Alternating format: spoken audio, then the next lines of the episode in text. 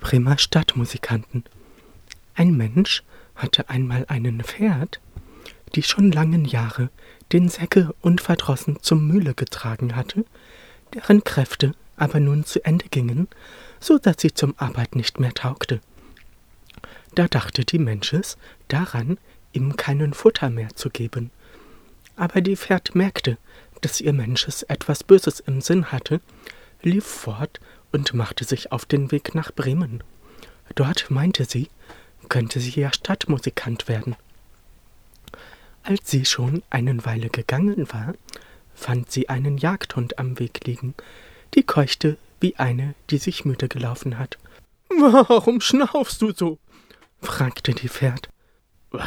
sagte die Hund, weil ich alt bin, jeden Tag schwächer werde und auch nicht mehr mit auf den Jagd kann.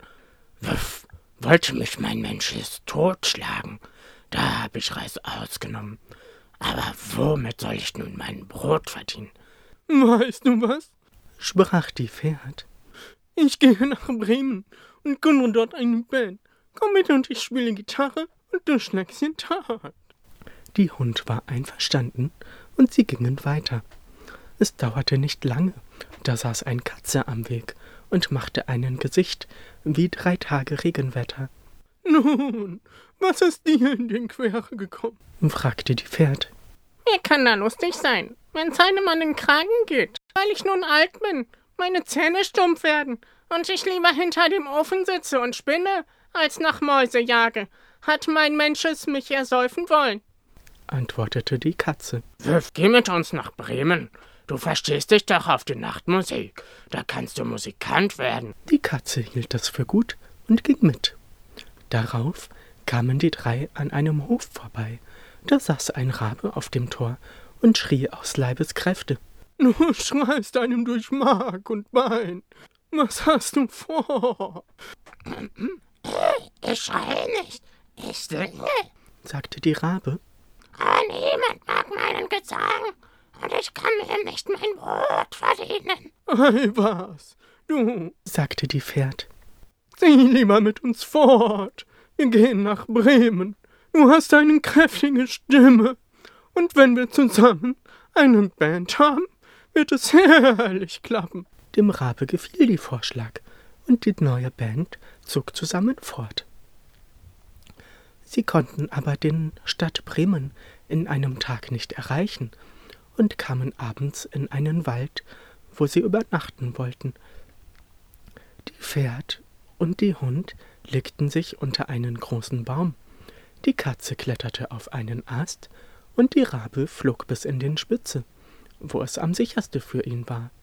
Ehe sie einschlief, sah sie sich noch einmal nach allen vier Windrichtungen um. Da bemerkte sie einen Lichtschein im Ferne und rief ihrem Gefährten zu, dass im Näher ein Haus sein müsse, denn sie sehe Licht. Die Rabe sagte, so wollen wir uns aufmachen, noch hingehen. Ist die Herberge zu schlecht. Die Hund meinte, ein paar Knochens und etwas Fleisch daran täten ihm auch gut.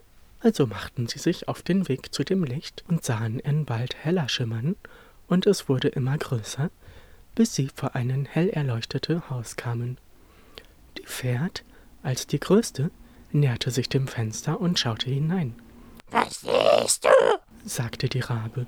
Was ich sehe, antwortete die Pferd. Einen gedeckten Tisch mit schönem Essen und Trinken, und Menschen sitzen daran und lassen sich wohlgehen. Das wäre was für uns, sprach die Rabe. Ja, ja, wären wir da, sagte die Pferd. Da ratschlagten die Tiere, wie sie es anfangen müssten, um den Mensches hinauszujagen. Endlich fanden sie einen Mittel. Die Pferd musste sich mit dem Vorderfüße auf den Fenster stellen, die Hund auf der Pferdrücken springen, die Katze auf den Hund klettern, und endlich flog die Rabe hinauf und setzte sich dem Katze auf den Kopf. Als das geschehen war, fingen sie auf einen Zeichen an, ihren Musik zu machen. Die Pferd schrie, die Hund bellte, die Katze miaute und die Rabe sang. Dann stürzten sie durch den Fenster in den Stube, dass die Scheiben klirrten.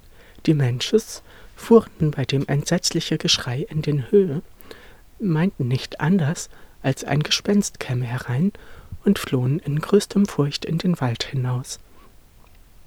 Nun setzten sich die vier Freunde an den Tisch, nahmen sich, was übrig geblieben war, und aßen so viel, als wenn sie vier Wochen hungern sollten. Als die Band mit Essen fertig war, löschten sie den Licht aus und suchten sich einen Schlafstätte, jede nach ihrem Natur und Bequemlichkeit. Die Pferd legte sich auf den Mist, die Hund hinter den Tür, die Katze auf den Herd beim warmen Asche und die Rabe flog auf den Dach hinauf. Und weil sie müde waren von ihrem langen Weg, schliefen sie auch bald ein.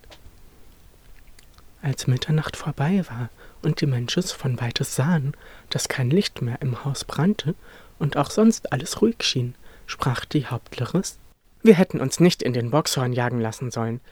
Sie schickte ein Junges, die sollte den Haus untersuchen. Die Junge fand alles still und ging in den Küche, einen Licht anzuzünden. Da sah sie den feurige Augen der Katze, und weil sie dachte, es wären glühende Kohlen, hielt sie einen Streichholz daran, um es anzuzünden. Aber die Katze verstand keinen Spaß, sprang ihm in den Gesicht und kratzte ihn. Und da erschrak die Junges gewaltig und wollte zum Hintertür hinauslaufen. Aber die Hund, die da lag, sprang auf und biss ihn in den Beinen. Und als sie über den Hof am Misthaufen vorbeirannte, gab ihm die Pferd noch einen tüchtigen Schlag mit dem Hinterfuß. Die Rabe aber, die von dem Lärm aus dem Schlaf geweckt worden war, rief vom Dach herunter